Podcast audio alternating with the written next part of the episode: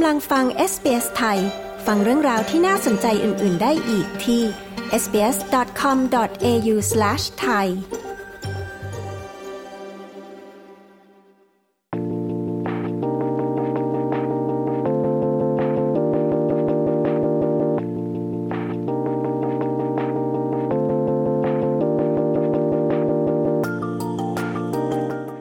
บริการกงสุลสัญจรนะคะ เป็นบริการที่คนไทยในออสเตรเลียเฝ้ารอ เพื่อทำเอกสารสำคัญต่างๆ SBS ไทยได้ลงพื้นที่ไปสอบถาม เอกอัครราชทูตอาจารีศรีรัตนปันถึงรายละเอียดบริการนี้ และยังสอบถามถึงบริการครั้งต่อไปด้วยนะคะ ดิฉันชลดากรมยินดี SBS ไทย รายงานค่ะ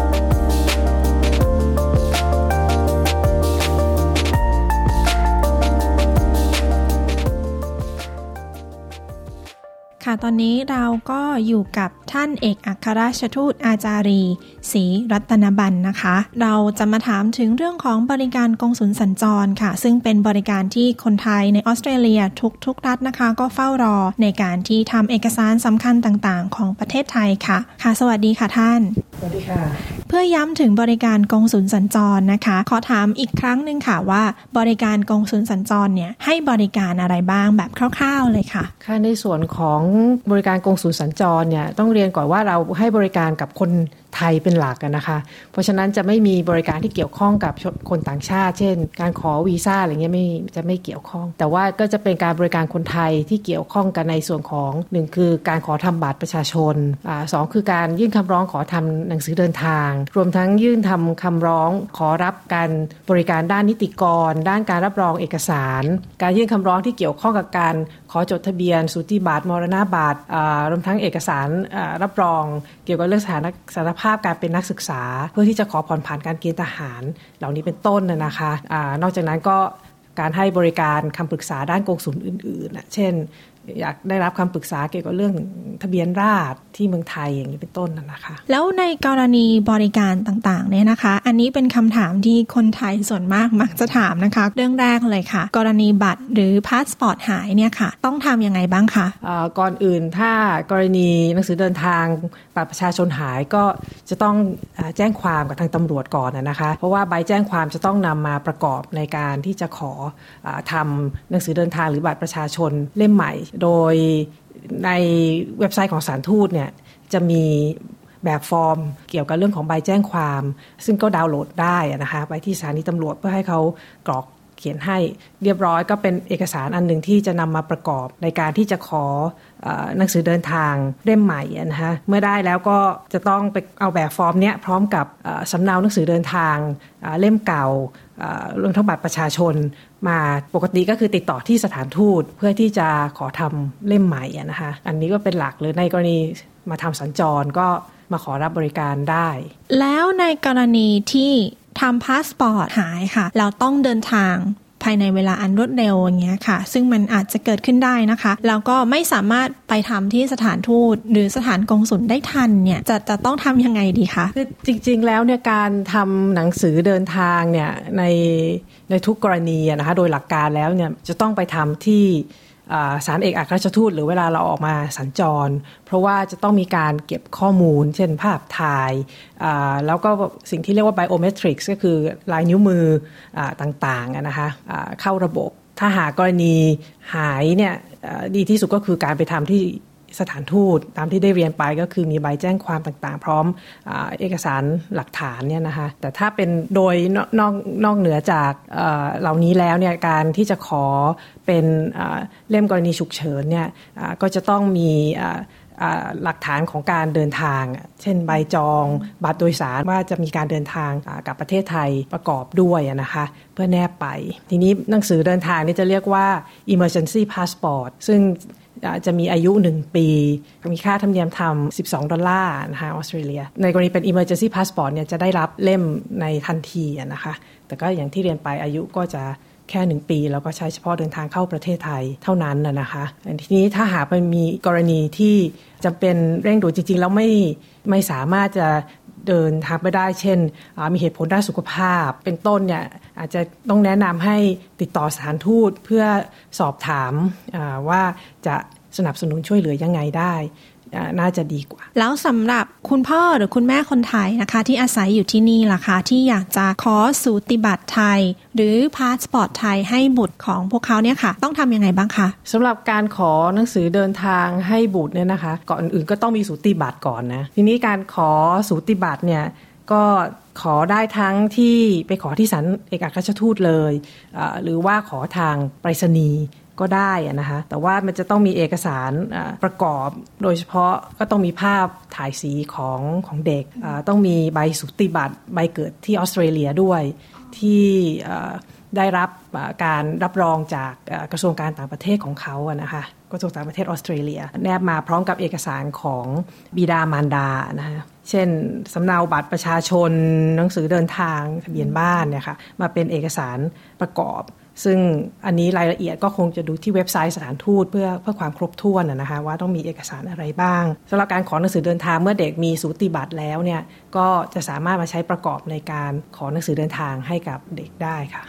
ในเรื่องของบริการของทางสถานทูตหรือบริการกงสุลเนี่ยค่ะ สิ่งไหนที่คนไทยควรทราบไหมคะ เกี่ยวกับบริการ เช่น การเตรียมตัวก่อนมารับบริการเนี่ยซึ่งบางทีคนอาอาจจะอ่านไม่ครบถ้วนนะคะ บางทีก็คืออาจจะมาเลยแล้วก็ไม่ได้จองอย่างเงี้ยค่ะ มีมีสิ่งไหนที่พวกเขาควรรู้ไหมคะ ว่าก่อนที่จะมาขอรับบริการเนี่ยค่ะ โดยปกติที่จะมาพร้อมกับ การที่สถานเอกอัครราชทูตจะประกาศว่าเราจะให้บริการกงสุลสัญจรนะคะก็คือก็จะมีการขอให้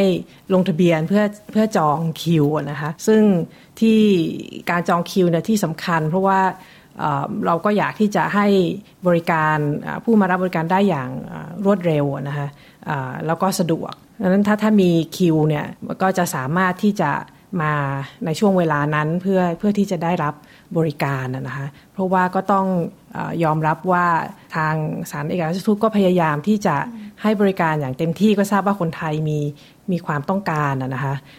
แต่ว่าในการออกมาในครั้งหนึ่ง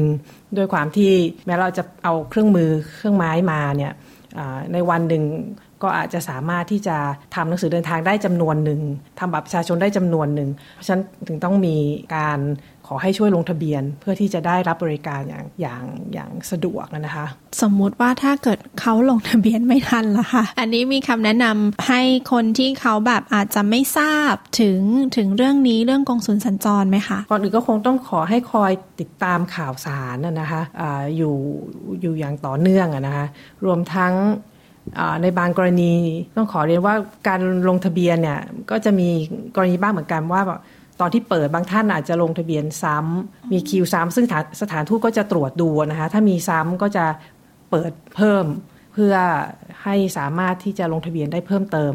อีกนะคะฉะนั้นก็จริงจริงอยากจะแนะนำให้พยายามติดตามข่าวสารแล้วก็ลงทะเบียนจองจะจะสะดวกกว่า เพราะว่า ในกรณี walk in บางทีมีคนที่เขาจองคิวไว้มาทำก็ยากที่จะบอกว่าจะสามารถทำให้ได้หรือเปล่าแล้วอันนี้น่าจะเป็นคำถามที่คนไทยในออสเตรเลียนะคะ น่าจะเฝ้ารอมากที่สุดคือ ครั้งต่อไปเนี่ยค่ะ จะให้บริการที่รัฐไหนยังไงบ้างคะ คือตอนนี้เรากำลังพยายามพิจารณาดูนะคะ เพื่อที่จะวางแผนว่าหลังจากครั้งนี้ที่มาที่เมลเบิร์นแล้วเนี่ย ครั้งต่อไปจะ จะไปที่ไหนนะคะ แล้วก็อีกส่วนหนึ่งที่วางแผนแล้วเราก็ต้องขอรับงบประมาณสนับสนุนจากส่วนกลางที่จะมาให้บริการด้วย ซึ่งในชั้นนี้ก็อาจจะต้องขอเรียนว่าอาจจะยังบอกว่าเมืองถัดไปเป็นที่ที่ไหนยังไม่ได้นะคะแต่ว่าสิ่งที่สารทูตจะพยายามคือ เราก็จะพยายามเวียนไปยังเมืองสำคัญสำคัญอของออสเตรเลียอยู่เป็นระยะระยะนะคะเพื่อที่จะให้บริการได้ครบถ้วน มากมากที่สุดนะคะเมื่อมีการกำหนดชัดเจนแล้วเนี่ยก็จะมีการประกาศผ่านช่องทางของสถานทูตทั้งเว็บไซต์และ Facebook นะคะะรวมทั้งก็คงจะต้องขอความร่วมมือจากทางสมาคมคนไทยที่จะช่วยในการเผยแพร่ให้ทราบด้วยะคะ่ะ ยังไงก็คือให้ติดตามที่เว็บไซต์หรือว่า Facebook ของทางสถานทูตนะคะ ตรงนี้ขอสอบถามได้ไหมคะว่า มีตั้งเป้าไหมคะว่าจะมีให้บริการกี่ครั้งต่อปีเนี่ยคะ่ะโดยส่วนมากเราก็อยากจะพยายามให้ได้ประมาณสามประมาณสามครั้งนะคะ ถ้าได้มากกว่าได้ก็คงคงจะดีนะคะ แต่นี้ก็ อย่างที่เรียนไปก็จะขึ้นอยู่กับงบประมาณแล้วก็การการบริหารจัดการด้วยนะคะ อย่างเช่นในช่วงโควิด ที่ผ่านมาก็คงทราบว่าก็จะลำบากที่จะทำได้ นี้ก็ในช่วงนี้ก็เลยพยายามจะต้องวางวางแผนให้บริหารจัดการเพื่อที่จะได้จะได้ทั่วถึงค่ะ ค่ะแล้วก็เป็นที่ทราบกันนะคะว่าประเทศไทยนะคะจะมีการเลือกตั้งในวันที่ 7 พฤษภาคมปีนี้นะคะ ทางสถานทูตนี่เตรียมให้บริการเรื่องของการเลือกตั้งนอกราชอาณาจักรไว้ยังไงบ้างคะค่ะในชั้นนี้สำหรับเรื่องการเลือกตั้งนะคะะเมื่อมีกำหนดวันเลือกตั้งที่ชัดเจนแล้วเนี่ยเราก็จะมีการประกาศว่าในส่วนของเลือกตั้งนอกราชอาณาจักรเนี่ยจะเป็นในช่วงไหน ซึ่งก็คาดว่าสำหรับ ที่ในในส่วนที่เกี่ยวข้องกับสารเอกชุนนกรุงแคนเบราเนี่ยก็คงจะเป็นการเลือกตั้งทางไปรษณีย์ดังเช่นเมื่อปี 2562นะคะเมื่อเมื่อมีการประกาศการเลือกตั้งเราก็จะมีการเปิดให้คนไทยลงทะเบียนก่อน เพื่อที่จะแสดงความจำนงที่จะใช้สิทธิ์เพื่อที่ทางสารทูตเนี่ยเมื่อได้รับบัตรเลือกตั้งมาจากทางประเทศไทยแล้วเนี่ยจะได้จัดส่งบัตรเลือกตั้งนั้นให้กับท่านนะคะ แล้วก็ จะขอให้ท่านส่งกลับมาให้สารเอกอัครราชทูต ในการส่งบัตรเลือกตั้ง เราก็จะมีซองสำหรับส่งกลับด้วยนะคะ ซึ่งก็ในช่วงนั้นเมื่อมีการประกาศช่วงของการลงทะเบียนอะไรต่างๆ แล้วเนี่ยก็อาจจะมีการสื่อสารประชาสัมพันธ์ผ่านช่องทางของสถานทูต แล้วก็อาจจะต้องขอรบกวนทางสื่ออแล้วก็สมาคมคนไทยที่จะช่วยแจ้งให้คนไทยได้ ทราบเพื่อที่จะได้มาลงทะเบียนใช้สิทธิ์กันนะคะ โอเคค่ะ ขอบคุณมากนะคะ ที่ให้ข้อมูลกับ SBS ไทยในวันนี้ค่ะ ยินดีเป็นอย่างยิ่งค่ะ สวัสดีค่ะ คุณกำลังฟังรายการ SBS ไทยกับดิฉันชลดากรมยินดีค่ะ เราพูดคุยกับสถานเอกอัครราชทูตไทยนะคะที่มาให้บริการกงสุลสัญจรที่เมืองเมลเบิร์นค่ะ ตอนนี้เราอยู่กับคุณ ทฤษฎีจำลองราชครับ เป็นกงสุลจากสถานเอกอัครราชทูตไทยในกรุงแคนเบราครับ ค่ะ ขอรบกวนถามในเรื่องของขั้นตอนการทำหน่อยค่ะ ว่าครั้งนี้ที่มาทำที่เมลเบิร์นเนี่ยค่ะ มีคนไทยมาทำประมาณเยอะไหมคะครับผมทั้งหมดก็จะประมาณบัตรประชาชนกับพาสปอร์ตนะครับผมก็ประมาณ 1,200 คนครับผมแยกเป็นบัตรประชาชนประมาณ 300 คน แล้วก็พาสปอร์ตทั้งหมด 900 คนครับผม ทั้งหมด 5 วันครับผม 5 วันทำการ คือวันที่ 6 มีนาคมถึงวันที่ 10 มีนาคมครับผม ขั้นตอนการลงทะเบียนเนี่ยค่ะ มีเกิดปัญหาอะไรขึ้นไหมคะ หรือแม้แต่กระทั่งวันนี้ค่ะ มีปัญหาอะไรไหมคะ ผมขั้นตอนการลงทะเบียนก็อาจจะมีปัญหาบ้างในกรณีที่ของอบางคนที่ลงทะเบียนไปแล้วอาจจะไม่แน่ใจว่าตัวเองได้ลงหรือเปล่า ก็อาจจะมีการลงทะเบียนซ้ำกันเข้ามาครับผมก็ทางสถานทูตก็ได้ติดต่อไปสำหรับท่านที่มีรายชื่อซ้ำกันนะครับผมเพื่อที่จะได้ยกเลิกคิวที่ซ้ำแล้วเปิดโอกาสให้ท่านที่ไม่สามารถลงทะเบียนได้ สามารถมาลงทะเบียนรับบริการกงสุลสัญจรกับสถานเอกอัครราชทูตได้ ซึ่งที่ผ่านมาก็ได้เปิดไปประมาณเกือบ 100 รายครับผมก็ขอความกรุณาถ้าเกิดว่ามีการเปิดให้บริการกงสุลสัญจรครั้งถัดไป ก็ขอให้ตรวจสอบการลงทะเบียนให้ดี แล้วก็ถ้าเกิดว่าได้รับการตอบรับว่าการลงทะเบียนของท่านสำเร็จแล้วก็ขอให้มั่นใจได้ว่าท่านจองคิวสำเร็จ แล้วก็สถานเอกอัครราชทูตจะติดต่อกลับไปเกี่ยวกับยืนยันของการลงทะเบียนอีกทีหนึ่งครับผม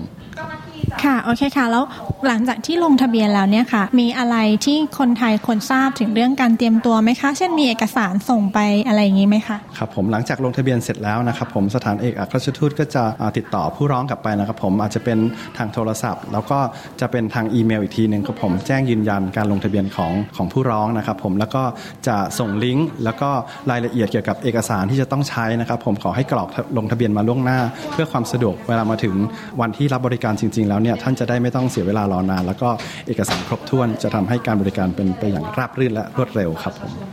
ค่ะโอเคค่ะ ขอบคุณมากนะคะ ครับผมด้วยความยินดีครับ ผมคุณชลดาครับ สวัสดีครับโอ เคค่ะ เราก็จะมาคุยกับคนไทยนะคะ ที่มาใช้บริการกงสุลสัญจรที่เมลเบิร์นเดี๋ยวเริ่มกันที่คนแรกนะคะ ช่วยขอชื่อหน่อยค่ะอ่าชื่อจ็อบครับ คุณจ็อบวันนี้มาทำอะไรคะอ่าทำพาสปอร์ตครับ มาทำพาสปอร์ตเพราะว่าพาสปอร์ตหมดอายุหรือว่า เพราะว่าหมดอายุครับโอเคค่ะ ระบบการทำงานอะไรงี้ง่ายไหมคะ ทุกอย่างเป็นไงบ้างคะก็ง่ายครับแต่ว่ารอนานหน่อยนึงรอนานหน่อยนึงครับ คิดว่าการมีบริการกงสุลสัญจรเนี่ยดีดีครับ อยากให้มีมากกว่าปีละหนึ่งรอบอะครับครับขอบคุณคุณจ็อบมากค่ะ ขอรบกวนพี่คนที่สองนะคะอ่าชื่ออะไรคะชื่อนัตตี้ค่ะ พี่นัตตี้วันนี้มาทำอะไรคะมาทำพาสปอร์ตค่ะโอเคค่ะพาสปอร์ตหมดอายุหรือพาสปอร์ตหายอะไรยังไงคะเอ่อใกล้หมดอายุค่ะเหลืออีกสามเดือนหมดอายุโอ เคเคค่ะ แล้วคือคุณนัตตี้คิดถึงบริการกงสุลยังไงบ้างคะ มีความคิดเห็นไงคะ หมายถึงว่าโทษค่ะ ว่าบริการมันดีไหมได้ได้ทที่พนักงานดูดูแลดีค่ะ น้องพนักงานดูแลดีมากำแล้วแล้วขั้นตอนการตั้งแต่ลงทะเบียนจนถึงตอนนี้คือได้ข้อมูลครบอ่าครบถ้วนเรียบร้อยใช่ไหมคะครบถ้วนเรียบร้อยค่ะ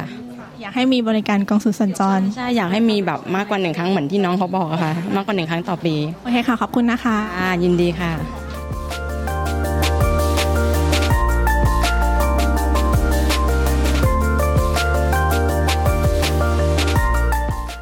ที่จบไปนั้นคือบทสัมภาษณ์ของเอกอัครราชทูตอาจารีศรีรัตนบันและคุณทฤษฎีจำลองราชอัครราชทูตที่ปรึกษานะคะกับบริการกงสุลสัญจร ของสถานเอกอัครราชทูตไทย เพื่อคนไทยในออสเตรเลียค่ะ ดิฉันชลดากรมยินดี SBS ไทยรายงานค่ะ